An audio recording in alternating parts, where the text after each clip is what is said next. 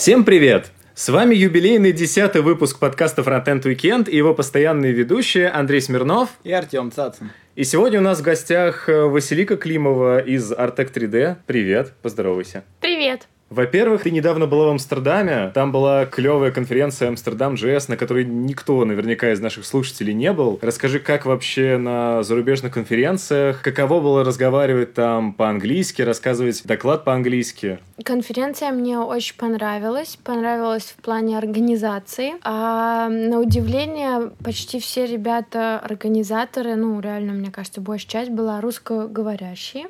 И там были Денис Радин, Роберт Харитонов, еще Михаил Арчанко, по-моему. Ну, в общем, ребята, которые приезжают сюда, в Москву, с докладами в Питер. Вот. И они э, организовывали эту конференцию. Мне очень понравилось тем, что даже вот буквально мой приезд, я только прилетела и попала на ужин для спикеров. И ребята, просто я видела, наблюдала за организаторами, что они там как делают. Помимо там то, что были фото фотографии, они хотели все на память оставить.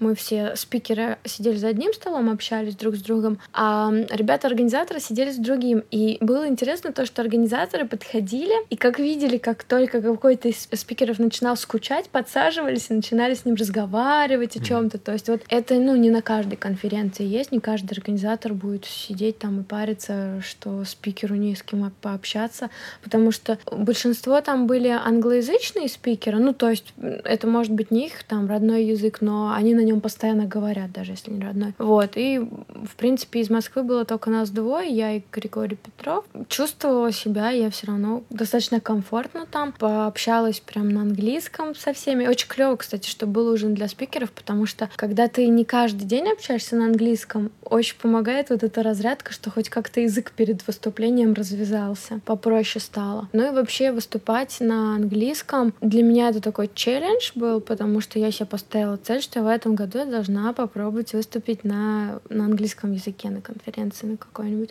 Очень благодарна ребятам, что у меня получилось это сделать. Пока еще видео не видела, боюсь смотреть.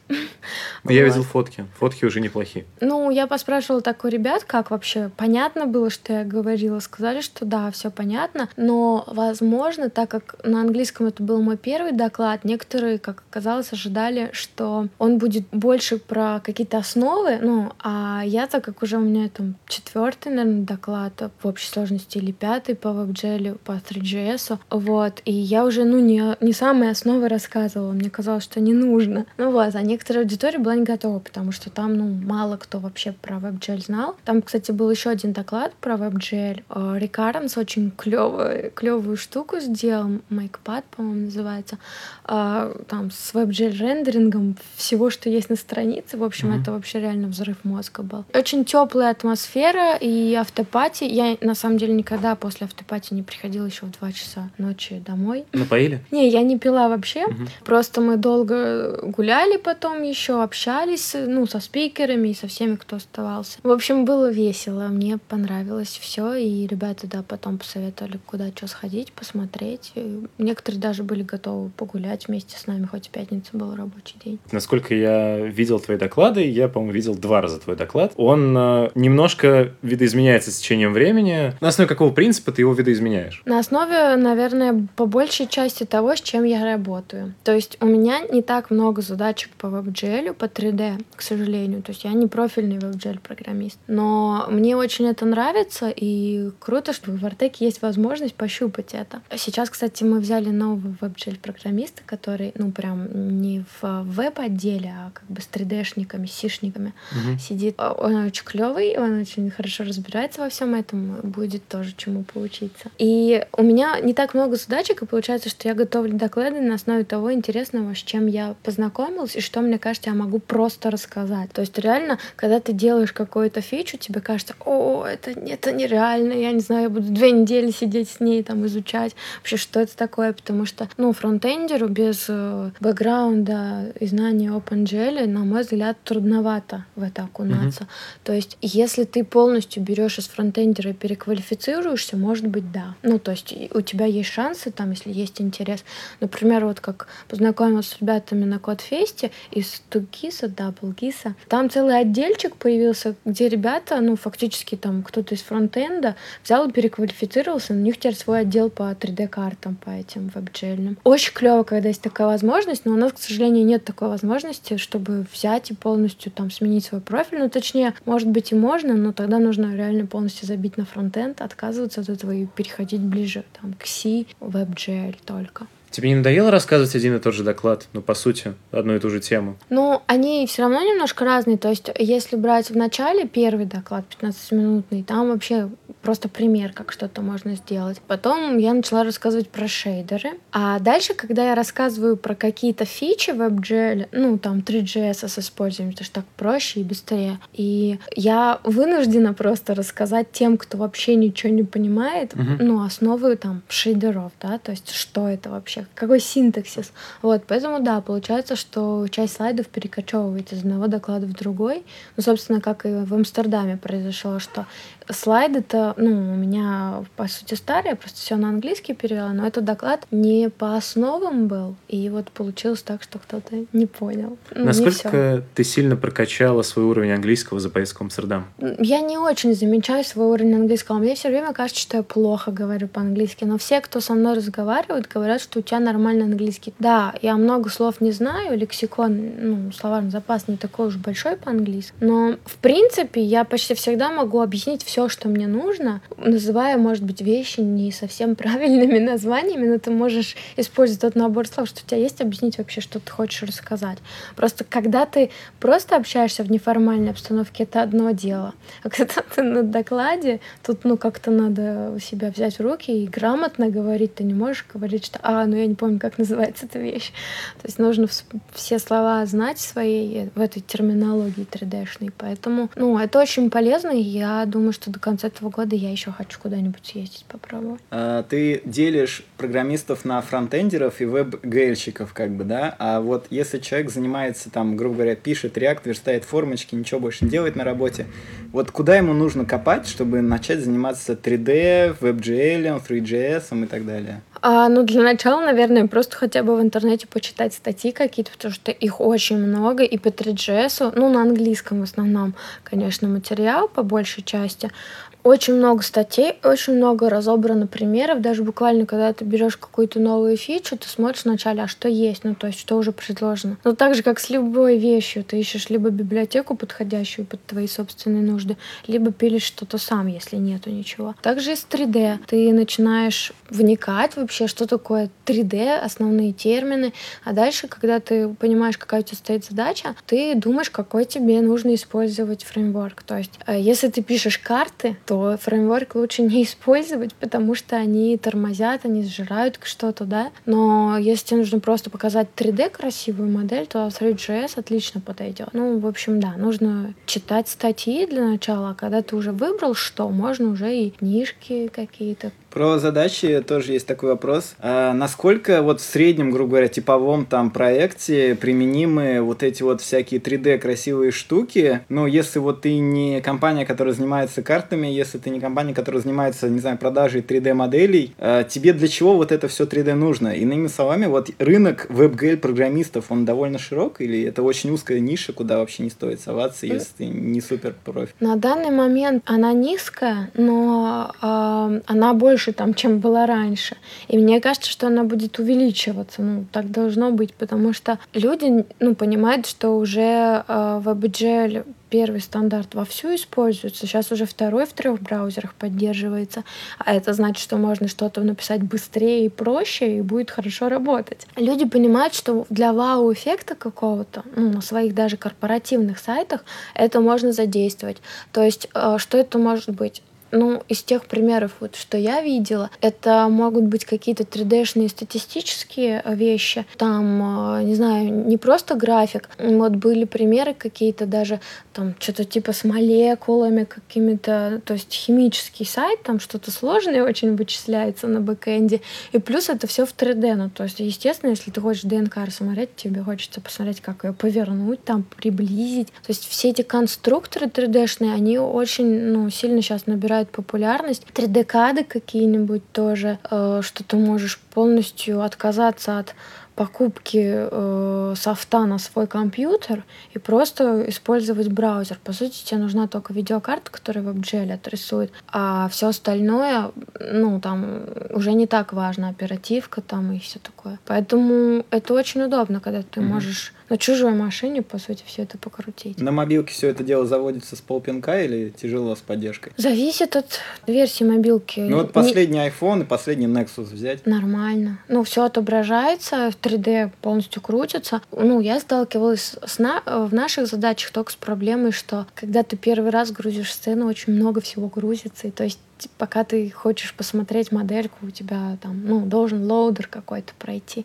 Либо мы решали это вот по кускам модель грузить. То есть там прилетают анимированные кусочки модели, и там через несколько секунд ты видишь полную модель. А есть какие-то сборщики ассетов, как вот для фронта есть веб-пак, грубо говоря, который тебе все на чанки порежет, красиво отправит на клиент. Для 3D есть такой же штука, которая соберет тебе все правильно, упакует, на маленькие кусочки разрубит и отправит? Я думаю, что все что связано, чтобы подготовить данные к 3D, это надо обращаться к каким-нибудь бесплатным программам, ну или платным, mm-hmm. но там тот же Blender. Э, бесплатно уставишь себе программу, спокойно, и там можешь поделить свою модель на куски и сохранить каждый кусочек по отдельности, решить, в каком формате ты хочешь это сохранять. В общем, все это возможно. Ты очень вдохновленно рассказываешь вот про все вот это связанное с 3D. Плюс я читал твое интервью, где ты рассказываешь про то, как ты уже с четырех лет имела компьютер, и про то, что ты играешь в игры уже очень много лет. Почему ты в итоге не пошла все-таки в разработку игр в Game Development? Это была моя детская мечта универская мечта пойти писать игры. Собственно, поэтому я пошла учиться на программиста, и два года меня учили C++, я ничему больше там не научилась. В Твери не было вакансий C++, там была только 1С. И... Не очень проявить. И, ну, как бы, full stack разработчик. Ну, очень здорово, что я попала в веб. Я подавала вакансии туда и туда. С 1С я тоже имела дело во время. Курсовая какая-то у меня была с 1С. И мои курсовые тоже были дипломные, связанные уже с вебом. Ну, потому что я с четвертого курса начала работать. Наконец-то взяли студента на работу. А так, что-то было как-то очень сложно найти работу. И поэтому не попала я изначально туда. Хотя, если бы была такая вакансия, я бы, конечно, с радостью устроилась. И сейчас я работаю, да, во фронтенде, но я иногда посматриваю на BioWare сайте вакансии э, с грустью и печалью, что там требуются какие-нибудь сеньоры 3D-шные. Ну, не знаю. Может быть, если начать переходить через WebGL к 3D, может быть, я когда-нибудь туда приду, но я пока думаю, нужно ли мне это сейчас. Потому что мне нравится во фронтенде то, что мы помогаем делать наши сайты удобными, красивыми для людей. Это полезно, потому что что бы без нас делал сейчас весь мир? Без внешки красивые сайты, без удобных сайтов. Игры, ну, игры это окей. Не, ну игры, понятно, более узкая аудитория, но ты не жалеешь э, вот сейчас, что в свое время не было вакансии в геймдев? Спорно. Ну, то есть, как бы, с одной стороны, жалею, потому что это мечта, да, но с другой стороны, я думаю, что сейчас я приношу обществу больше пользы, чем я бы разрабатывала Mass Effect. Нет желания вот так вот тяжелым зимним вечером достать книжку по плюсам, сдуть с нее пыль и начать кодить прям вот. Не, ну ты же понимаешь, что в одиночку Mass Effect новый не сделаешь. Но можно стать сеньор плюсовиком. Я сделала маленький шажок в сторону C++. У нас появилась такая возможность, у нас есть сканирующая кабина Shapify Booth, которая, ну, ставится где-нибудь там в публичном месте, на выставке, и люди там проходят 12 секунд сканируют, а потом свое 3D могут скачать, анимировать там с помощью миксама. И софт этой программы, которая э, с этой кабиной связана 3D, она на C++ написана, и интерфейсы написаны на QML. А QML — это ECMAScriptовое, ну, как бы тоже ответвление. Uh-huh. И я начала в этом году, в общем, пилить интерфейсы тоже для кабины. Там нужно было маленькие изменения косметические сделать, перенести в одно место кнопку, там события тоже переопределить. И мне понравилось, потому что это очень близко к к JavaScript, то есть фактически там местами JavaScript, но это уже ближе, потому что это используется с сишными приложениями. То есть там есть прослойка между. А ты не щупала React для VR и вот эти все? Очень хочу. То есть сейчас реально VR так в тренде, что я уже вот когда была на Кодфесте, Мартин Сплит, у него был доклад про VR, и мне это очень интересно, я его прям спрашивала, расскажи, как, как это работает, потому что, ну, вроде как понятно, очки одеваешь и все. Но оказалось, что это реально не очень сложно, то есть WebGL сцену я уже могу сделать, а осталось еще прикрепить API VR, ну, раздвоить сцену на два кусочка для каждого глаза и купить очки гугловские для начала. Ты в еще одном интервью говорила, что браузерные игры сейчас на уровне с э, топовыми вот именно играми из геймдева. Это больше такое лукавство некое. То есть, ну ты же прекрасно понимаешь, что условные браузерные игры никогда не сравнятся с тем же Mass Effect. Смотри, по графике, в принципе, их можно делать красивыми. Ну, есть э, такие игрушки, где графика хорошая. Ну, то есть... Ну, Unreal Engine портирован, Unity портирован, да. Графика окей, но проблема в том, что люди, которые играют в игры, вот приходят после работы, играют на консолях в игры, они не в браузере хотят играть, они хотят на нормальной консоли играть. Ну, это да, зависит от людей. Если честно, я вообще не играла, точнее, пробовала играть в онлайн-игры, но не пошло. Я не играю вообще в онлайн-игры. Ну, даже офлайн. То есть, ну, идея в чем? Ты берешь геймпад в руки, mm-hmm. включаешь плоечку и долбишь 4 часа в какой-нибудь тот же Mass Effect. Здесь что? Ты приходишь домой, запускаешь браузер, открываешь сайт, и, и что дальше должно происходить? И долбишь 4 часа в сайт. Ну, да, ну, по ну, сути, да. По сути, да, ну, то есть, как бы у тебя просто в браузере игра, там нормально все сохраняется, также ты выходишь, и все окей. Может быть, это даже проще, тебе не надо ничего устанавливать, у тебя просто логин там есть. Не, ну я вот лично про себя скажу, мне просто кажется, что еще поколение, то, которое сейчас играет в игры, ну вот мы с вами это обсуждаем, оно не может привыкнуть к тому, что внутри сайта можно играть во что-то серьезное. Ну вот лично у меня такая проблема. То есть я даже вот слышал, там вышли какие-то очередная серия героев, которая реально была внутри браузера, и которые типа даже там есть сюжет, и все круто. Но я даже не полез ее открывать, потому что это герои внутри браузера. Ну кто, кто туда полезет? То есть, возможно, когда-то вырастет поколение, которое будет играть в Mass Effect внутри браузера. Ну, моя племяшка, например, она не любит играть, э, как бы, она играет на планшете, почему-то на ноутбуке она не играет в игры, которые устанавливаются. Она почему-то как раз играет в браузере, но там немножко другое. Она не играет в такие длинные, огромные игры. Ей достаточно просто вот, типа там дракон полетел, дракон поел, а, в общем, все, что связано с драконами, и оно нормально летит в браузерах. Считаешь ли ты, что будущее за играми в браузерах? Или за играми, которые стримятся тебе из видеосервиса? Я не знаю, зачем будущее. Чем бы тебе было интересно заниматься? Во что играть или чем заниматься? Во что играть, чем заниматься? Мне... Я безумно сейчас хочу пройти Mass Effect, и я собираюсь его поставить наконец-таки себе. Который последний? Да. Mm-hmm. Вот, мне никак руки не доходят до этого, но я очень хочу. Как бы мне, в принципе, все равно. Мне, наоборот, было очень обидно, что появился Xbox, появился PlayStation, что все это есть, а у меня, например, дома только компьютер. И Heavy Rain, и там Beyond Two Souls вышло только для PlayStation. И что? Я не буду покупать PlayStation ради двух игр. Ну, это холивар для отдельного подкаста. Стоит ли покупать PlayStation ради двух игр? Ну, справедливости ради не две игры, там намного их больше. В любом случае, ну, мое мнение, лучше купить PlayStation и играть на нем э, в Heavy Rain, mm-hmm. в Uncharted, в Beyond Two Souls. Э, и в другие эксклюзивы. И в другие эксклюзивы на PlayStation, чем смотреть их на YouTube, как многие делают. Как делаю я, например. Вот. Не, я никогда не смотрю игры на YouTube, а просто у меня хорошая видеокарта на десктопе, на моем, на виндовом, и я играла всегда на нем. Это круто, но ты в любом случае не сможешь поиграть в Heavy Rain. Да, есть... это проблема. Да. Но с другой стороны, для PlayStation не все игры Ну, далеко пишут. не все, конечно. Да, поэтому тут надо иметь и то, и то, либо ходить к какому-то другу. Говорю, что будущее за стриминговыми сервисами, где эта плойка стоит в облаке, да. и ты играешь просто на чужой А, я плойке. поняла, да. Да, я слышала про это, и даже когда переезжала в люкс, я думала о том, что а, я не хочу брать свой стационарник огромный. Что мне делать? И мне как раз друг подсказал, что, слушай, ты же можешь просто за подписку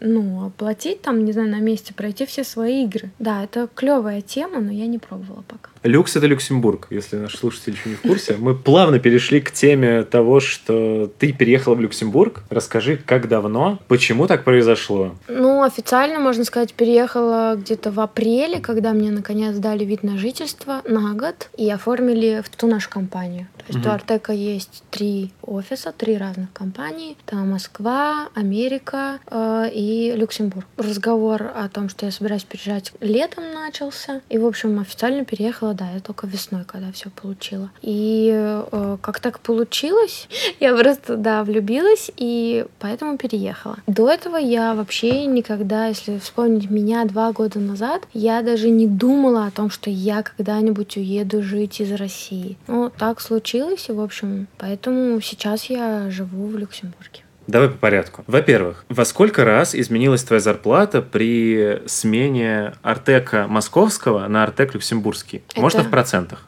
Конфиденциальная информация. Это конфиденциальная информация в цифрах, в процентах. Хорошо, насколько изменились цены в магазинах? Давай так.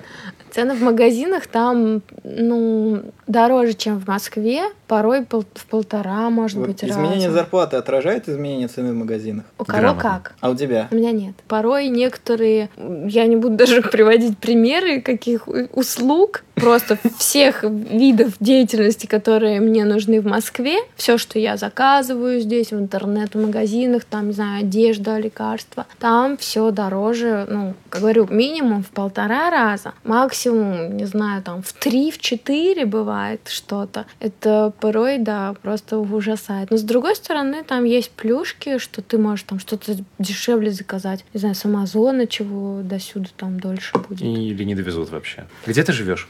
Сейчас я живу в Люксембурге. Нет, не город имеется в виду, имеется в виду твоя обстановка. То есть а. ты снимаешь там однокомнатную да. квартиру, условно. Да, вот. Мне просто до этого я вначале жила там не в самом городе Люксембург, Люксембург, а в маленьком городке. Вот, а сейчас... Как его название? Гостинген. Класс. Вот, да, там небольшие городки, фактически только одна церквушка в середине, и там нет ни магазинов, ничего. Ходила ты ли ты в эту церквушку? Нет, она закрыта почти всегда только иногда открывается. И, значит, сейчас я живу в Люксембурге на корпоративной квартире. Ну, это такая небольшая квартира, у нас есть несколько, потому что постоянно сотрудники по командировкам, кто-то из офисов приезжает в Люксембург, и всегда должны быть места. Вот, поэтому у нас есть набор квартир, где сотрудники могут жить. Это что-то наподобие артековского апарт-отеля, я не знаю, как это назвать. Не, ну они разбросаны, это не то чтобы купленные квартиры, они арендуются на время, если в них не, ну, они не нужны будут компании, она может, наверное, от них отказаться. Просто это очень удобно, когда сотрудники переезжают какое-то время, чтобы они не тут же искали квартиру бешено, потому что цены на жилье там — это кошмар. Я не говорю про покупку, но даже аренда жилья, например, однушка — это тысяча евро, это тебе повезло. То есть полторы тысячи евро это нормальная цена для однушки. Поэтому э, дается время на то, чтобы освоиться чуть-чуть, при, ну, привести в порядок документы по приезду, а затем уже, да, э, искать себе жилье там. Насколько Люксембург маленький город? Ну, можно ли дойти пешком от э, одного края до второго? Я думаю, можно, но я не пробовала. Там где-то, наверное, час ходьбы. Вот а, у нас офис, мне кажется, где-то на окраине почти, ну, в таком подгородке. Получается, получается где-то час идти до центра, до вокзала. И мне кажется, еще час в другую сторону. То есть, ну, я точно не знаю его полностью размера, но мне кажется, что за два, может быть, три максимум часа можно пройти город. То есть Наверное. как от МКАДа до, условно, до МКАДа. До третьего транспорта. Не знаю, я не ходил. Я тоже пытался дойти один раз. Ну, он не очень большой, но он такой чистенький, аккуратненький, да, уютный достаточно. Единственное, чего лично мне не хватает пока в Люксембурге, Люксембурге. Там очень хорошая природа и кругом поля, луга. Если особенно ты вот живешь не в городе, в Люксембурге, а где-то в маленьком городке, очень природы много. Мне не хватает речек. Они есть, но их мало. И, не знаю, Швейцария в этом плане намного выигрывает, да, там озера кругом. А парки там вообще зелено? Парки есть, в принципе, да, по центру тоже, ну, стоят деревья. Но мне кажется, что Люксембург это такой типичный э, европейский город, как, не знаю, вот я приехала в Амстердам, Амстердам, они похожи. В Амстердаме еще больше велосипедов. Там прям это, мне кажется, основной транспорт. Обычный день люксембургского жителя. Как происходит? У них э, почти у всех есть машины, потому угу. что если ты живешь в маленьком городке, то ну, тебе большие, ну как большие, небольшие расстояния такие, чтобы, ну пешком ты не пойдешь. То есть мне, например, когда жила в Гостингене до магазина, 10 минут на машине, я никогда бы не пошла пешком туда. Ну это в другую деревню фактически идти уже. Еще потом с сумками назад. Поэтому нет, там реально нужна машина, потому что магазинов мало в этих городах, во многих нету их, а есть большие центры в каких-то городках побольше. Дороги там очень хорошие сами по себе, они не перекладывают там 10 раз. Не заплат, не то чтобы очень много, но сейчас вот в центре Люксембурга везде все перекопано, они, по-моему, тротуары делают. Мне кажется, туда Собянин приехал и кладет там плитку. Да, это довольно забавно, если в Люксембурге... Я, я всегда думал, что только в Москве все лето перекопали. Если в Люксембурге то же самое, то... Там даже такие пробки теперь, что люди начинают нервничать. То есть обычно в Люксембурге почти нет пробок, там пять минут стоишь, о, это уже пробка, все нет нервничают. нервных людей ну обычно в Люксембурге. Да, а сейчас пробки стали больше. Посоветуешь, что нужно сделать э, нашим слушателям, если не хотят переехать к тебе в Люксембург? А вообще всем, кто собирается куда-то переезжать, я бы 10 раз посоветовала подумать. Угу. 7 раз отмерь, один раз отрежь, потому что переезд — это важная вещь. Чувство, когда ты переезжаешь,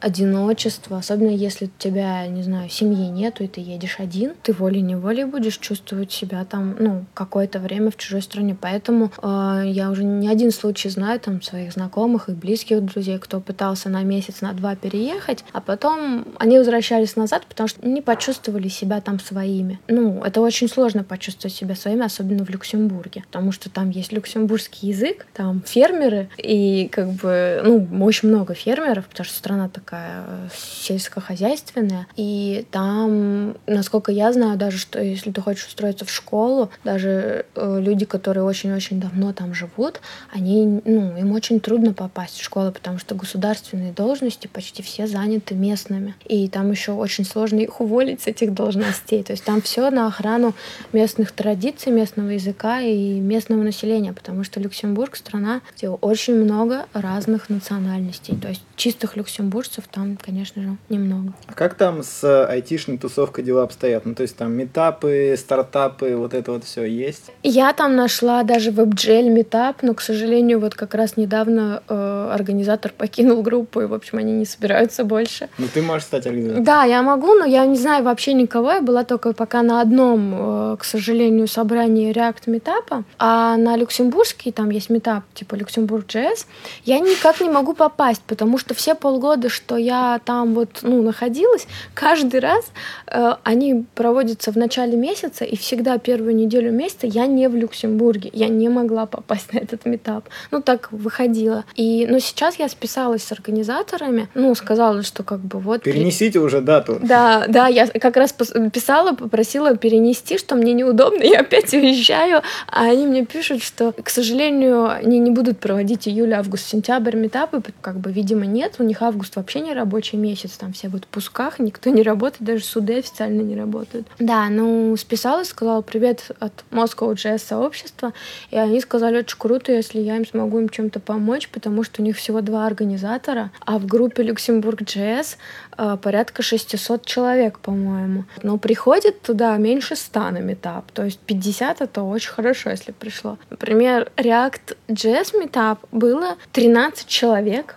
из которых было две девушки, один спикер, который приехал из Белоруссии. И, ну, собственно, он пока еще не в Люксембурге живет, но собирается переезжать. То есть там не очень большая тусовка. В Амстере намного круче, как оказалось. Вообще, после поездки в Амстердам оказалось, что у нас три IT-столицы. Это в Европе. Это, получается, Лондон, Амстердам и Берлин. Не в обиду Люксембурга, но было бы странно, если бы столицами IT-сообществ было бы Люксембург, Берлин и Лондон. Амстердам намного лучше вписывается в этот список. Ты вообще сравнительно уже чувствуешь себя своей в Люксембурге? За вот то время? Вообще не чувствую себя там своей. Мне кажется, очень трудно это почувствовать себя там своей. Да, у меня нет цели даже такой. То есть очень многие, кто туда приезжает, э, рады, что там через пять лет можно получить гражданство, при этом не отказываясь от российского. Люксембург — страна, которая ну, позволяет это сделать. Я об этом вообще не думаю ни о каком гражданстве. Это было бы удобно только для перемещения по Европе. Если у тебя, естественно, шенгенский паспорт, да, ты гражданин Европы, то это сразу же тебе упрощает поездки. Во всем остальном, ну, вообще не вижу смысла. И плюс, кстати, Люксембург — это же страна еще в основном юристов и экономистов. Там же банки, счета угу. и все такое. Поэтому это не совсем пройти. А как же так, если в августе суды не работают, то получается в августе можно грабить, убивать, и ничего тебе за это не будет? Нет, ну... В сентябре будет. Там, кстати, очень интересно. Там, э, ну, тюрьмы есть, действительно. По-моему, не в Люксембурге, а в каких-то там рядом странах, что там даже э, назначают штраф, например, или там два дня тюрьмы. И ты выбираешь два дня тюрьмы и стоишь в очередь, потому что там куча людей, которые готовы отсидеть вместо штрафа два дня тюрьмы. Потому что там тюрьмы нормальные. Скажи такой вопрос, насколько, вот ты говорил много банков, юристов, насколько высокотехнологичные у них даже, вот, грубо говоря, сайты. Вот онлайн-банкинг какого-нибудь, не знаю, популярного российского банка, э, он супер прокачан всеми новыми фронтенд штуками, там он на реакте, на ангуляре, на всем подряд. И там эта компания постоянно метапы устраивает, там проводит какие-то другие э, сборища, интересующихся этой тематикой. В люксембургской банковской системе популярно делать клевый онлайн-банкинг или там все на HTML, CSS? Они стараются, ну, то есть я не знаю, что у них за стек, я могу только по интерфейсам судить. До, э, до этого у них там, ну, не очень хорошо все было сделано, но вот они обновились за 2016 год, насколько я знаю, приложение, и сайт, стало лучше. Это вот с точки зрения веба, да, э, но я все равно не считаю, что это может сравниться с нашими, потому что в России банки и вообще сфера услуг намного более развита. Российские приложения позволяют изменить пин-код карты карточки тебе из приложения. Там даже смс-ку нельзя присылать, если у тебя списали деньги со счета или, ну, любые там изменения со счетом. У них почему-то какие-то ограничения, они не могут сделать такую услугу. Более того, когда у меня снимаются иногда деньги, мне приходит, даже когда ты заходишь проверять свой счет, мне может через неделю только прийти списание. То есть там все очень тормознуто. Пусть и выглядит, ну, не, не так, чтобы очень плохо, нормально выглядит и нормально пользоваться этим приложением приложениями, но до нас, до российских, им далеко-далеко еще. Там есть зима? Там в основном дожди зимой. Ну, иногда там выпадает снег, но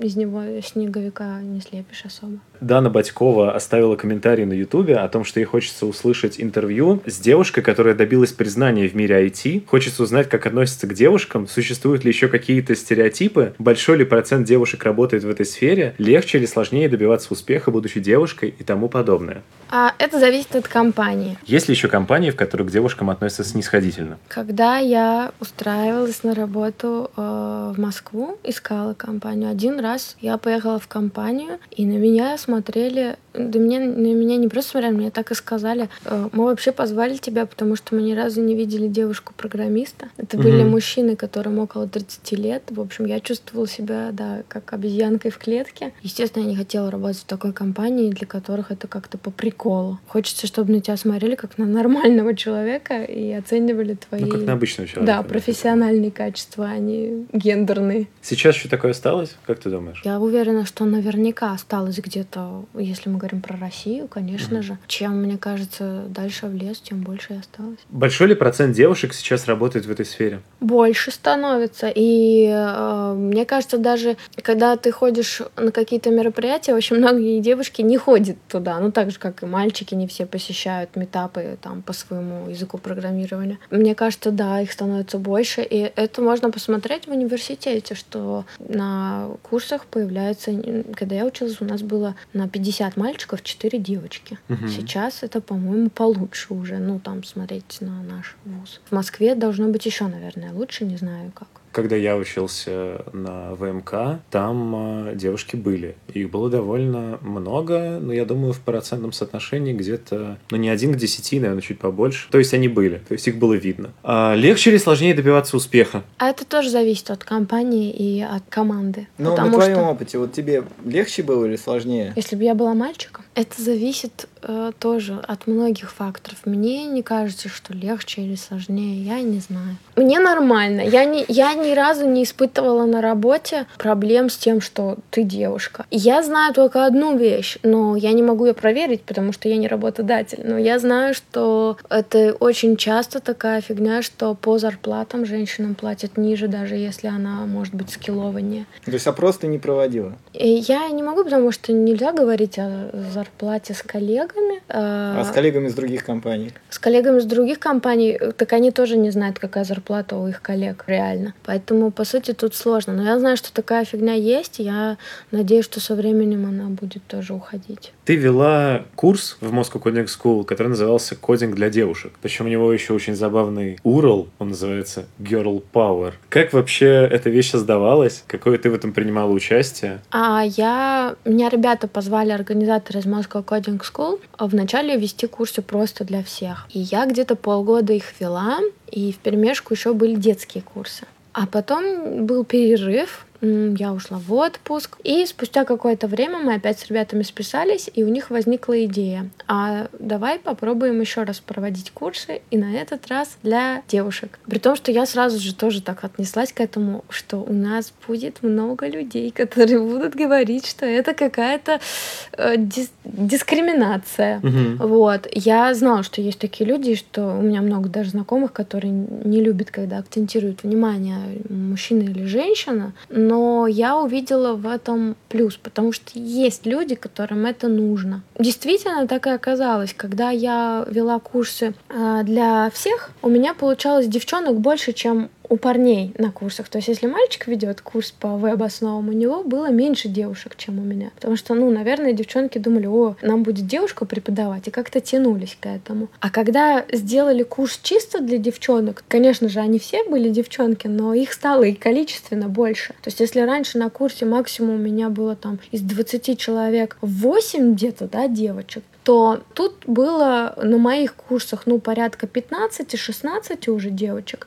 А, например, после меня моя подруга и коллега Лена Иванова стала вести курсы. У нее они более растянуты по времени, то есть у меня всегда пытались ребята ужать в два, две недели, в три недели курс, ну, потому что я уезжала туда-сюда. А у Лены был запас на месяц. И вот курсы, ну, на месяц, и все девчонки записывали, и у нее в группе было почти 30 человек. Это был просто аншлаг, и у нее был было несколько таких групп это работает. Есть девушки, которым хочется, чтобы им без подтекстов, да, там без оценки вот этой вот, кто более скиллованный. Очень часто бывает такое, что э, не только, кстати, женщины, но и такая же проблема бывает со взрослыми людьми, которым там, не знаю, в 45 лет приходят на курсы. Им немножко бывает трудно с 20-летними, которые все схватывают, все быстро делают и сидят, ждут, когда там, ну, мы сделаем что-то с человеком постарше. И это общая проблема. Также бывает с девушками, они просто иногда даже стесняются задать вопрос, потому что они видят, что кругом передовые ребята молодые, которые ничего не стесняются, и вообще говорят, да, это же фигня, это легко. Ну, вообще мужчины очень часто любят говорить, что это фигня, даже если это может быть и не фигня. Но это не важно. И девушки, когда они вот остаются одни, я им говорю, задавайте самые глупые вопросы, потому что от того, как они будут задавать эти вопросы, чем больше они зададут, тем комфортнее они себя будут чувствовать, и тем дальше они пойдут сами лучше и более более э, будут в себе уверены. А на тех курсах, где были смешаны, они задавали вопросы, но ну, то, те, кто посмелее, например, да. Uh-huh. А те, кто с третьего раза не понял, они сидят и, ну ладно, это я, наверное, такая ничего не понимаю. Когда кругом одни девчонки, сидят 20 девчонок, и одна признается, я вот правда ничего не понимаю, расскажите мне, пожалуйста, еще раз. И ты пытаешься другими словами объяснить. И оно доходит. И это не значит, что если они не поняли с первого раза, что они плохо будут потом программировать. Нет, просто у кого-то может быть какой-то есть порог, нужно его перейти и нужно кому-то помочь, а дальше он пойдет уже сам. И они могут разогнаться и уделать людей, которые быстро стартуют. Не хочу быть сексистом, а то меня опять обвинят, что я придираюсь, но не кажется ли тебе, что проблема в самих девушках, что они стесняются задать вопрос? Да, но это не значит, что они плохие программисты были. Разумеется, нет. И именно для этого я и согласилась на эти курсы, что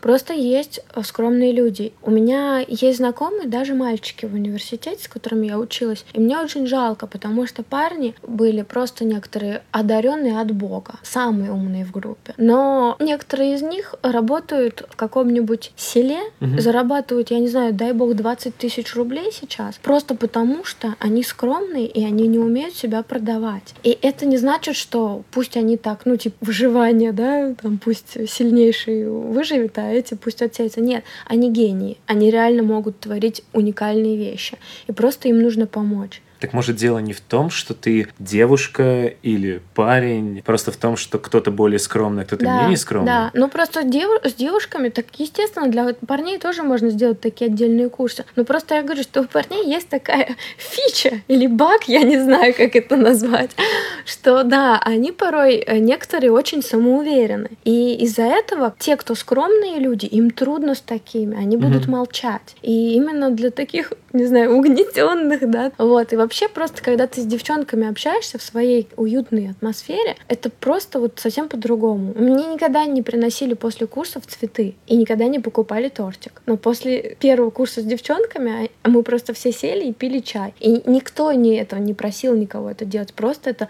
совсем другая мимимишная такая атмосфера, где все реально становятся друзьями. Как ты думаешь, зайдет ли тема, если сделать курс только для мужиков, и там, помимо того, что преподавать им веб, еще в конце подстригать им бороды? Такое будет пользоваться успехом? А если у него нет бороды, что делать? Если нет бороды, делать... Что он делает Бритье вообще? опасной бритвой. Что он делает в программировании, если у него нет бороды? А что ты делаешь, у тебя нет бороды? А я и не программист.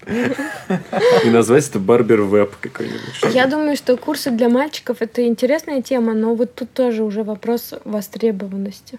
Правильно ли я понимаю, что когда появился курс для девушек, то девушек на обычном курсе, где нет привязки к гендерному образованию, вообще перестало? Нет, есть. В этом и смысл. Ты не, не обязан идти в группу для девочек. Это если ты хочешь группу для девочек, идешь туда. Но снизилось количество, А, процент. а я точно не знаю, это надо у ребят спросить. Я нашел э, описание данного курса. Единственный в России курс кодинга, который полностью разработан девушками для девушек. Ты там более-менее сторонница феминизма. Тебя не угнетала формулировка? С одной стороны, ты сторонница феминизма, но с другой стороны, такая формулировка, от нее прям попахивает сексизмом, который вы сами себе навеиваете. Нет, потому что смотри, это как борьба за равноправие, да. Я могу сейчас это сравнить, например, э, борьбой за, ну там, не знаю, чтобы женщин не били, например, дома. И если ты помогаешь кому-то в хорошем деле, это, ну, не значит, что ты помогаешь только там женщинам сейчас. Ты можешь также и мужчинам, которых бьют, помогать, да? Ну, насилие домашнее разное бывает.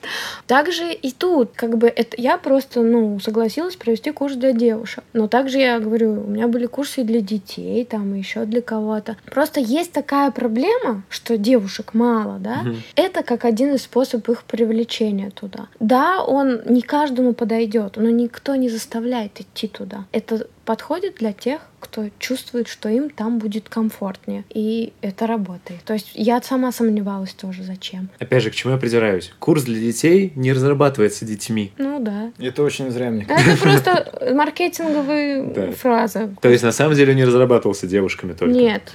Нет, он разрабатывался, конечно же, мной, а Ленин курс Леной, а девушка, которая идет следующая, она сама. Moscow Coding School всегда так. Так. А мне работает так, что ты берешь чужие лекции и ведешь их. То есть, каждый сам Каждый прорабатывает сам курс. прорабатывает свою программу. То есть, девушками это немножко... Мой был, собственно, такая- мной. То есть, да. ты просто каждый сам пишет для себя курс. Да. Но при этом вы основываетесь на работе, которую и мужчины тоже делали, правильно? На какой работе? Мы основываемся на HTML-тегах и CSS-свойствах. Которые не только девушки придумали. Ну, конечно. А, ну все. Смысл только в авторской программе. Все, я понял. Также я нашел очень интересный факт о том, что 10% с продажи каждого места на курсе направляется в фонд лауреата Нобелевской премии мира Малалы Юсуфзай. Поддержку образования для девушек. Ты вообще в курсе про это? А, ну, ребята говорят, что да. Я не отношусь к их организации напрямую, поэтому точно я не знаю. Но как ты вообще относишься к данной затее? Тебе нравится такой Ну, вот Малала вообще такой, да, важный человек, мне кажется, и фонд ее достаточно известный, поэтому мне кажется здорово, что ребята выбрали И это. Как бы я знала про этот фонд, я знаю про историю там вот Малалы, и почему нет? Просто я такой скептичный человек в том плане, что, например, какому-нибудь фонду добрых дел отдать, да, деньги, э, я бы нервничала, потому что а мало ли этот фонд себе в карман все положит. Ну, это, Мгм. наверное, российское все воспитание Ну. меня пугает. А Малала, как бы, я думаю, что ребята знают, что делают. Вы берете за курс э, на данный момент, ну не вы, а Moscow мгм. School, 75 тысяч рублей. Ого. На уже. тот момент, когда ты это преподавала, сколько вы брали за курс? По часам, если 30 часов, стоило, по-моему, 30 тысяч рублей. Тут тоже 30 часов. Ну, это после кризиса они подняли. А как кризис повлиял на российских преподавателей? Я думаю, это повлияло на рубль, что рубль упал. Ну, рубль-то упал. Поэтому подняли цену на курс. А, ну то есть это как с бензином, э, Типа который нефть дешевеет, бензин поднимается, Ну, нефть дорожает, бензин нет, я поднимается. знаю, что ребята еще э, по изменениям, уже даже когда я Мгм. почти не вела в последнее время, они изменили немножко подход. Помимо просто лектора э, добавились еще кураторы, Да, которые помогают в процессе обучения студентам. Плюс есть еще какие-то люди, которые не просто кураторы, а может быть какие-то темы дополняют. Э, То есть они расширили и состав, и нагрузку как-то распределили. Мне кажется, они просто разрослись. Каждая девушка пришла, заплатила 30 тысяч рублей. и Или та- их там 75 пришло, сейчас. Или 75, их пришло 30 человек. Сколько процентов этой суммы получал тот, кто рассказывал этот курс? Ну, я не знаю, сколько он сейчас получает. Сколько ты получала? ну, Меньше просто у- 50. у- условно, меньше 50. Да. То есть 30 тысяч на 30 человек, Ну, это... там ребята же еще платят аренду, Да. платят человеку, который, ну, куратор. Ну, конечно. Да. Ну, когда ты была, куратора еще не было. Не, ну, у нас всегда был куратор, просто роль куратора немножко меняется. То ли ты просто сидишь, смотришь, что все окей, то ли ты там беспокоишься о еде, беспокоишься о том, поняли ли все все, беспокоишься о программе и подсказываешь, как вести лучше курс. По-разному они То есть ты работают. за 30 часов полного курса получала меньше полумиллиона. Намного меньше. Намного меньше. Плавно перейдем к рубрике неудобных вопросов. Они так начинаются, да? До этого все были удобны. Держись. Да, во-первых, я нашел у тебя ВКонтакте то, что ты сторонник социалистического феминизма. Расскажи, пожалуйста, поподробнее тому, кто не в курсе, чем обычный феминизм отличается от Да, социалистического. просто это я добавила... Раньше я всегда считалась просто феминисткой, но последние годы, я не знаю, люди из Москвы, из Европы меня как-то неправильно понимают, потому что некоторые думают, что феминистка — это упоротая э, женщина, которая бегает с голыми э, прелестями по улице. А ты не сторонник этого? Нет. Окей, ну это у меня есть Социалистический феминизм подразумевает именно равноправие по экономическим вопросам, по юридическим, в общем, что ты должен иметь равные права с мужчиной. Ты имеешь право работать практически на всех работах, как и мужчина, да, там, ну, ну, может быть, это объяснено, там, не знаю, физической нагрузкой или еще что-то. Я сторонница именно того, чтобы женщин просто не притесняли. Считаешь ли ты, что в России эта проблема актуальна? И если ты считаешь, что она актуальна, то есть ли прогресс в лучшую или в худшую сторону? Я вообще в своей жизни никогда, мне кажется, не испытывала проблем с тем, что я девочка, потому что, мне кажется, мы уже росли в таком периоде, когда с этим все окей было. Отсюда следует логический вывод. Почему ты стала феминисткой? Я скорее феминистка, потому что я не люблю Мужчин. шуточки. Я не люблю шуточки в адрес, не знаю, тупости женщин. И я ненавижу фразы, когда мужчины считают, что женщина должна быть просто красивой, и больше от нее ничего не надо. То есть пусть молчит себе в тряпочку красиво. Просто раздражает настолько, что я решила официально причислить себя к феминисткам. Опять же, из э, ВКонтакте я нашел у тебя фотоальбом, который называется «О наболевшем», где очень странные картинки, сигареты, алкоголь, ломает Да. жизнь. Э, Это к чему? Для кого это было сделано? Когда я училась в университете, ну, в общем-то, и до сих пор меня достаточно сильно волнует тема курения. То есть я совершенно нормально отношусь, когда люди решают делать с их жизнью что-то, что они хотят, но мне не нравится, что мои, ну, как бы я думаю всегда о своем будущем, мои дети абстрактные, что они будут э, ходить и все это нюхать, или, не знаю, видеть наркоманов в подъезде, или видеть алкашей, которые сидят во дворе на детской площадке. Меня это это все очень и очень напрягает. И поэтому, я не знаю, полгода боролась со своими курильщиками в подъезде, обвешала весь подъезд, вызывала участкового. Ну, в общем, потом уже прекратила с ними бороться, потому что одной меня для этого мало. А почему ты борешься со следствием, а не с причиной? А как я могу бороться с их причиной? Это их причина, а То не есть моя. люди покупают сигареты, потому что они стоят, грубо говоря, там, не- до недавнего времени стоили 30 рублей, там, 50 рублей, да, в то время как в странах, где риса реально практически победили курение, стоят там по 500, по 600 рублей за пачку. Ну, я не могу влиять на политику, э, сидя э, на попе ровно, да, для этого, не знаю, нужно, наверное, идти в политику, да и то. Политика, э, когда ты хочешь что-то там изменить, это не так просто, особенно если касается это законов на цены. Я думаю, тут полностью лоббирование чьих-то интересов, и поэтому это вообще unreal, нужно всю свою жизнь положить, чтобы хоть чего-то там добиться, это не для меня. То есть, если подытожить, ты просто ненавидишь курильщиков. Я условно. не ненавижу. Ну, не ненавидишь, У меня да. много друзей, которые курят. Но нет, это скорее касается моего маленького мира. Это касается моего мужчины и моих детей. Это не должно касаться этого. Мой мужчина не должен курить, мои дети не должны нюхать, как кто-то курит. Все. Если ты влюбишься в мужчину, который будет курить, что ты будешь А я делать? влюблялась уже. Что я ты сделала? бросаю их. Бросаешь их или они бросают курить? Нет. Иногда они пытаются бросить курить, но если они не бросают курить, я бросаю этих мужчин. Что ты сделаешь, если твой ребенок начнет курить? Ничего, но это же ребенок. Что ты можешь делать, если, не знаю, кот накакал тебе в тапки? Сколько раз кот какал тебе в тапки? Кот какал не в тапки, но какал. Опять же, третий пункт, последний из э, социальной сети ВКонтакте. Я нашел у тебя фотографию в купальнике, под которой я нашел очень интересную беседу, э, которая заключалась вкратце для наших слушателей. Это от- есть у меня в друзьях ВКонтакте. Ну, у тебя открыто все. Суть э, вкратце в том, что ты споришь э, с несколькими молодыми людьми о том, что нудизм это плохо. Как бы я могу смотреть совершенно нормально на нудистов, но я бы не хотела, чтобы все люди кругом ходили голые. Справедливо. Также здесь э, есть такие фразы, как... э, Ну, в общем, ты говоришь о том, что, слава богу, в России пока к геям относятся плохо. Ну тогда да. Тогда да. 2000 какой год 15 это был? То есть сейчас меня не изменилось Ты уже? еще не, дока- не, не нашел, видимо, один мой пост про геев. Не нашел. Подскажи, пожалуйста. Ну, в общем, с геями все очень сложно. У тебя или в мире? Ну, мое отношение очень Ага. сильно менялось. Я родилась в семье, где к геям относятся отрицательно. Вообще считают, что, господи, вообще не видели бы мы вас, да, там. Ну, конечно же, годы же идут, и Россия меняется. И, собственно, даже, мне кажется, э, мнение моих родителей, ну, становится более толерантным, потому что, ну, весь мир стал толерантнее. Я считала, что а, геи — это люди,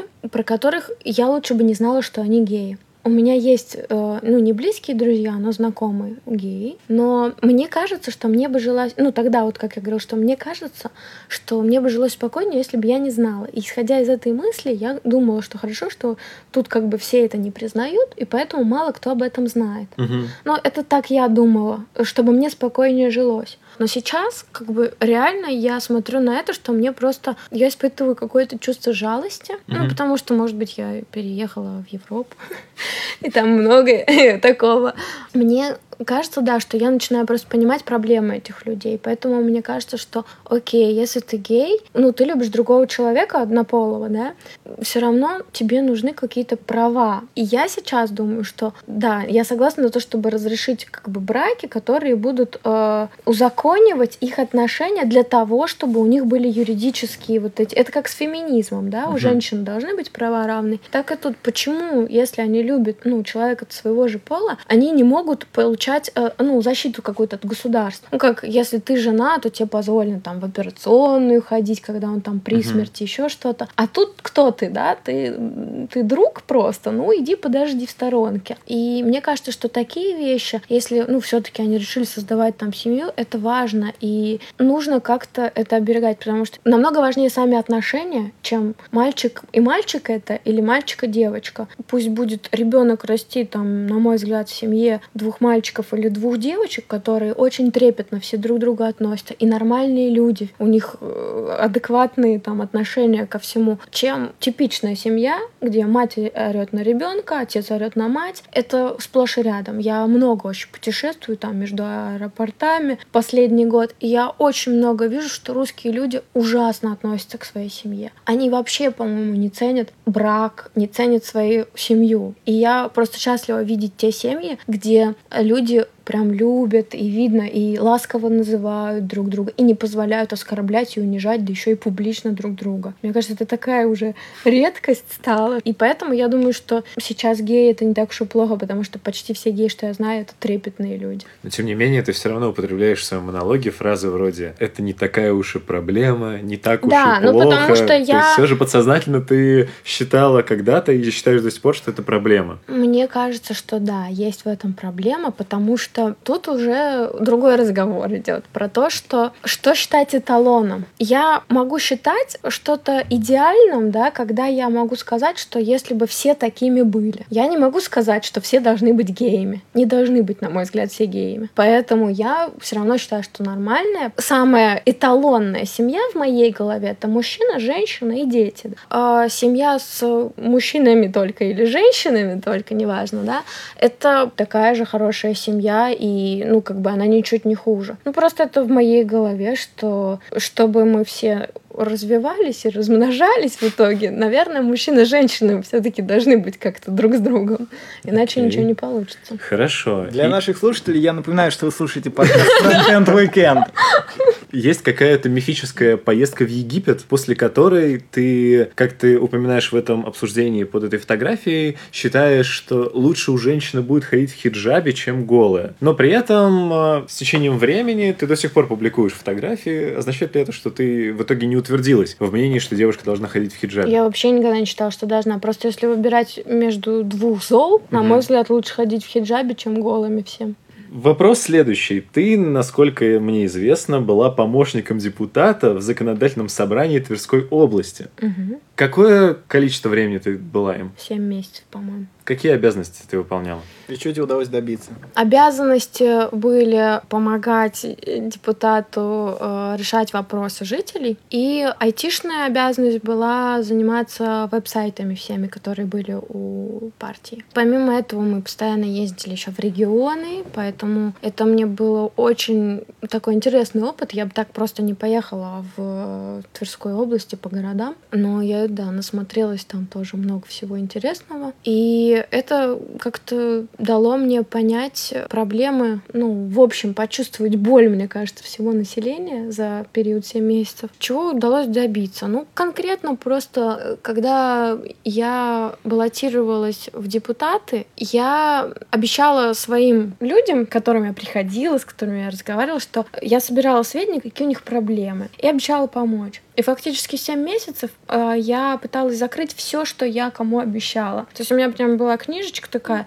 такой-то дом, такая-то там фамилия, имя, отчество, вот у них там трубы текут, а тут окна надо сделать. И, естественно, они не могут позволить там, не знаю, какие-то дома себе крышу починить, например. Это безумные деньги. Поэтому как это решается? Из госбюджета на какие-то там ветхие дома должны выделяться средства. И депутаты, которые работали, ну, от нашей партии, они помогали в решении именно этих вопросов. Я помогала заниматься всякой бюрократической вознёй, написание запросов, отвести запрос, получить ответ, написать еще раз запрос. Ну, в общем, война, написать еще в разные префектуры все это. Это был очень интересный опыт, но я понимала, что я не готова всю жизнь бегать по чужим запросам. Мне хочется все-таки свою жизнь обустраивать и делать что-то полезное в другой сфере.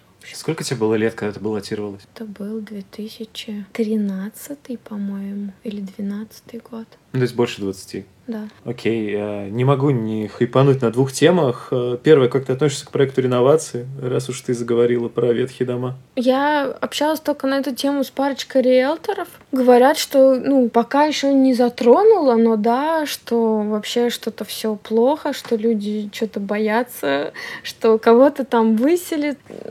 По-моему, это бушует Но я яркого такого случая, чтобы кого-то там выселяли, не видела. Но, с другой стороны, я даже не знаю, потому что вот если вспомнить фильм «Белые росы», где мужчину выселяли, но ему дали нормальную квартиру. То же самое, например, я знаю, у меня родственница дальняя, многодетная семья, у нее много детей, и тоже в Твери ей фактически э, из какого-то там частного разваленного дома взяли и переселили в хорошую квартиру. То есть это зависит от исполнения. У нас бывает that часто не соблюдаются законы, поэтому вполне вероятно, что будут просто выселять и предлагать худшие условия какие-то людям, да, и для тех, кто не может сам за себя постоять, у кого нет крыши, у них могут быть реальные проблемы, кто живет в этих развальных старых пятиэтажках. Ну, для разных людей там будет по-разному, я думаю. То есть кто-то наверняка получит адекватное жилье, которое будет лучше, чем которое у них есть сейчас. Я надеюсь, что так будет. Да, но кто-то наверняка, кто не хочет, может и получит действительно не то жилье, которое они мечтают, когда да. они хотят переехать. Естественно.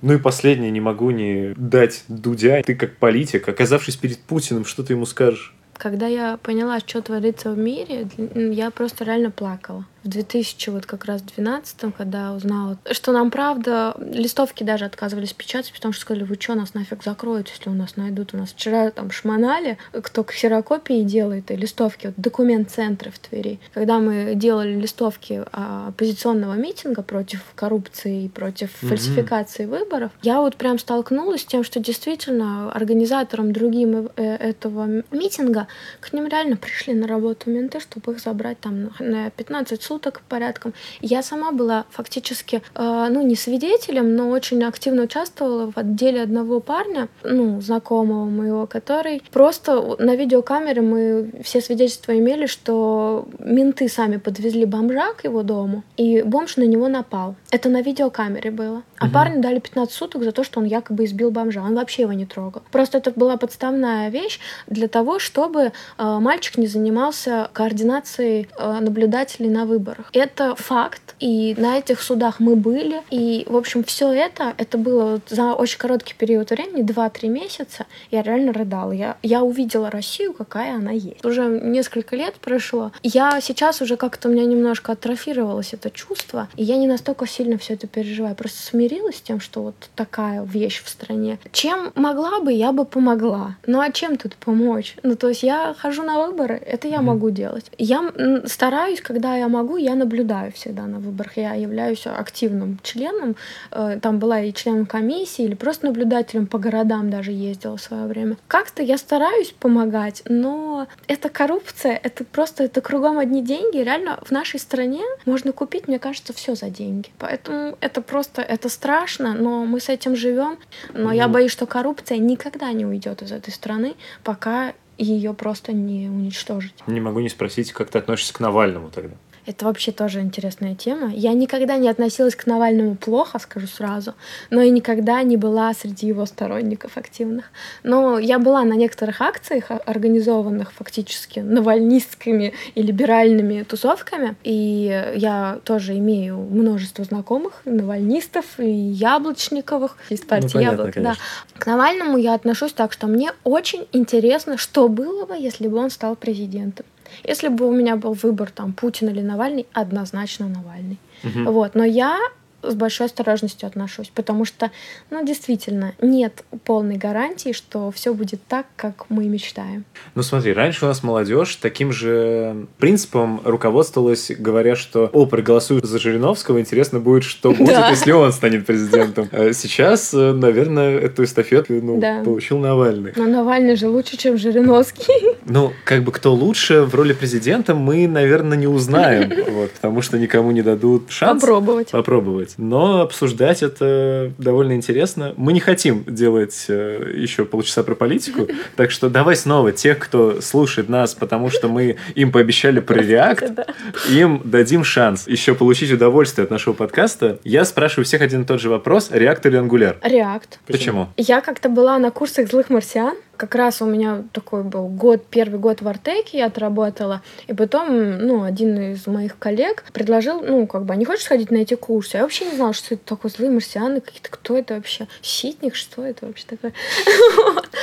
Э, но потом, как бы я подумала, ну, конечно, я хочу сходить, там очень все про современное, а я, ну, фактически год только переехала в Москву, я ничего не знала даже про Москву джаз. И ребята за два дня, фактически, суббота воскресенье, с 10 там до 8 вечера рассказывали про современные фронтенд технологии. Это был просто улет, и очень-очень мой мозг взрывался. Но ребята рассказывали про разные фреймворки по чуть-чуть. И вот меня привлек Эмбер, интересный был. Ну, он мне показался более-менее логичным, но очень большим, громоздким. React, да, но я не скажу, что я прям сходу включилось, как это там все устроено. Вот мы только сейчас применяем его полгода, наверное, где-то на проектах, ну, чуть больше, может. А Angular показался мне такой махиной, ну, очень мутный, там что-то как-то очень много всего, и непонятно, вот зачем именно вот это, зачем именно вот это. И поэтому я в итоге так и не попробовала руками Angular, хотя знаю, что некоторым, да, некоторые считают, что он лучше, но я не уверена, что те, кто считает, что он лучше, что они пробовали React и Ember. По-моему, тут как-то к чему-то подошел, поэтому. Еще React, он же просто меньше по размерам, и ты, как-то мне кажется, что я просто подключила какую-то дополнительную вещь себе, uh-huh. и мне, э, ну, не нужно очень много всего от этого. Дальше я уже сама там разберусь, как мне допилить что-то, поэтому, ну, React мне кажется меньшей болью просто. Какая справедливая зарплата у фронтенд-разработчика в 2017 году, июль уже? В Москве и в Люксембурге. Ну, честно, я не знаю, какие зарплаты э, в Люксембурге точно, но угу.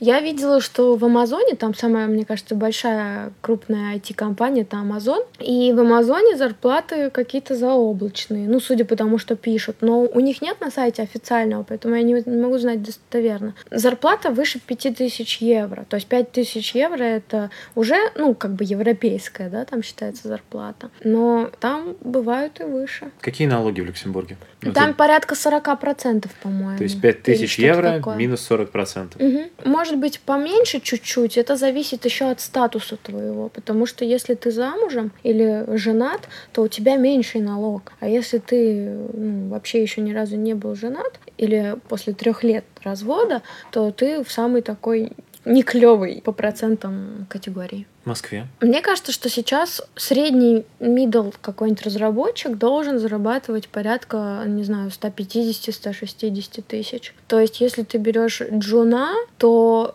ну, джун это, наверное, уже что может быть? Ну, Джун, в смысле, какой Джун? Я не говорю прям вообще новичок пришел. Я mm-hmm. имею в виду человека, у которого, ну, там, два года опыта чего-то, а может быть, не совсем того, что тебе нужно. Вот тогда ему, наверное, дадут, может быть, 100. Но это зависит от компаний. Потому что я знаю, что кто-то и верстальщиком за 50 до сих пор работает. Ну да, такие есть. Да, это удивительно. Одна из целей нашего подкаста — это просветить людей, что они могут получать больше. Да, и я знаю точно, что есть фронтендеры, как бы я даже там не про себя не говорю, что есть фронтендеры, которые зарабатывают больше 200. К слову про брак. Я нашел у тебя цитату, э, где ты говоришь, что ты была очень грустна и что тебе было очень печально, когда у тебя начал другие написаны. разваливаться брак в 26 лет. А, да. Что ты посоветуешь делать людям, если их брак разваливается в 26 лет? Обратить внимание на кучу свободных мужчин и женщин вокруг. И не париться. То есть ты особо не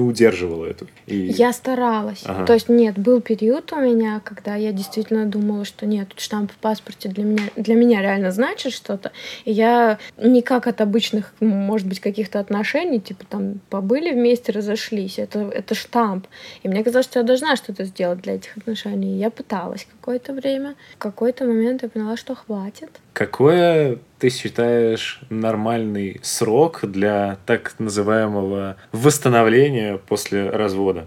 У меня его не было. Вообще не было? Не было, но я считаю, что кому-то он нужен. Однозначно. Есть люди, которым нужно осесть. Но это просто не про меня. Я... Мне намного проще, если я э, тут же начну общаться с кучей других людей. И, ну, в смысле, общаться в прямом смысле слова, да, а не в каких-то других. Вот. И мне намного проще чувствовать себя э, не какой-то ущербный, что ли. Потому что порой, когда разваливаются отношения, реально есть мысли, что, блин, что у тебя все не так? Ты, наверное, сама виновата, что нет у тебя любви хорошей. И последний вопрос. У тебя есть э, сайт vasilika.ru, да на нем до сих пор там еще есть что-то про WebGL, про твои там бывшие Да. курсы и твоя фотография, но при этом во всех различных там соцсетях, ЖЖ, ты везде как Лика, Ликочка, Мгм. Ликитка. Тебя сокращенно как правильно называть? Лика? Лика. И так действительно называют тебя люди, Да, большинство. да. Вася меня не Вася никто не называет. Кто называл Вася, тот получает сразу, по-моему. Сразу, сразу леща. Отлично. У нас есть еще две постоянные рубрики. Во-первых, мы обязательно готовим вместе с фронтенд-разработчиком. Никто этого не любит. нам все- Никакого сексизма. Да, да. Вы Мы- мы- готовите прямо здесь? Нет, конечно. Но мы как бы в будущем, возможно, будем. Возможно, будем рекламировать сковородки. Но мы еще до такого не дошли, поэтому просто хотим, чтобы ты нам рассказала про то, какой рецепт у тебя получается лучше всего. Ну, мое любимое блюдо это э, мамина, э, так скажем, пицца-пирог, потому что я пыталась его один раз приготовить, и что-то там было с плитой не так, в общем, не получилось. Эм, Как это, тесто не вообще почти не приготовилось. Там нужно, да, тесто, оно э, такое... Я просто не помню рецепт теста. Ну ладно, В общем, смысл, да, в том, что данность. ты а, на противень кладешь первый слой теста, дальше ты кладешь все слоями, типа мясо, там соленые огурцы, перец или лечо, если есть что-нибудь такое, там грибы иногда, помидоры, ну, в общем, вот это вот все. Потом сверху сыр и в духовку. Самая фишка, что там просто как раз тесто, оно не похоже на обычные блинные, которые мы Мгм. привыкли есть, ну, как такая лепешка, да. Там тесто больше вот на пирог похоже. И из-за этого это нереально. Я А, просто- противень квадратный такой, да? Любой можно даже в такой прозрачный прямоугольный сделать. Ну да. У меня, у меня бабушка такой готовила. Это, это вкусно. это да. просто, да. Ну, вот кто-то говорит, что это не пицца, а пирог. Это не пицца. Ну, это вообще не пицца. Ну, да. это такой, это такой толстый мы дома пирог. называем пиццей. Пирог, где вот, ну, на записи не видно, где такой вот слой Дециметровый начинки. Да, и, толщины. э, ну, это вкусно, да, это правда. Ну, мне тоже бабушка всегда называла это пиццей, я говорил, что, ну, бабуль, Я ну, не это знаю вообще не почему, пицца. но как бы да, к нам пришел рецепт это под названием пицца. И последняя наша рубрика, это тебе нужно что-нибудь посоветовать нашим слушателям техническое. Какие-то полезняшки, пики. Я бы хотела просто посоветовать э, всем людям, которые э, хотят как-то войти и дальше развиваться, а не просто да, стоять на месте, обращать внимание на то, какие мы, правда, инструменты используем, потому что, мне кажется, вот этот вот перенос с одного стека на другой стек — это просто какой-то ужас. Это никогда не будет стоять на месте. И, может быть, реально есть смысл в том, что допиливать как-то э, не то, чтобы прям современный инструмент брать, а может быть, есть смысл подумать о фиче этого инструмента и запилить ее там свою. Но э, тут, конечно, есть э, проблема того, что кто должен потом разбираться с этим. Новые разработчики, окей, они знают React, они придут и будут знать React, да, а там твою вот эту вот самописную штуку они не будут знать. Важнее, на мой взгляд, именно вот эти вот подходы. Веб-стандарты э, на днях слушала, что э, нам нужно думать о, подходах и о методиках, и об архитектуре. И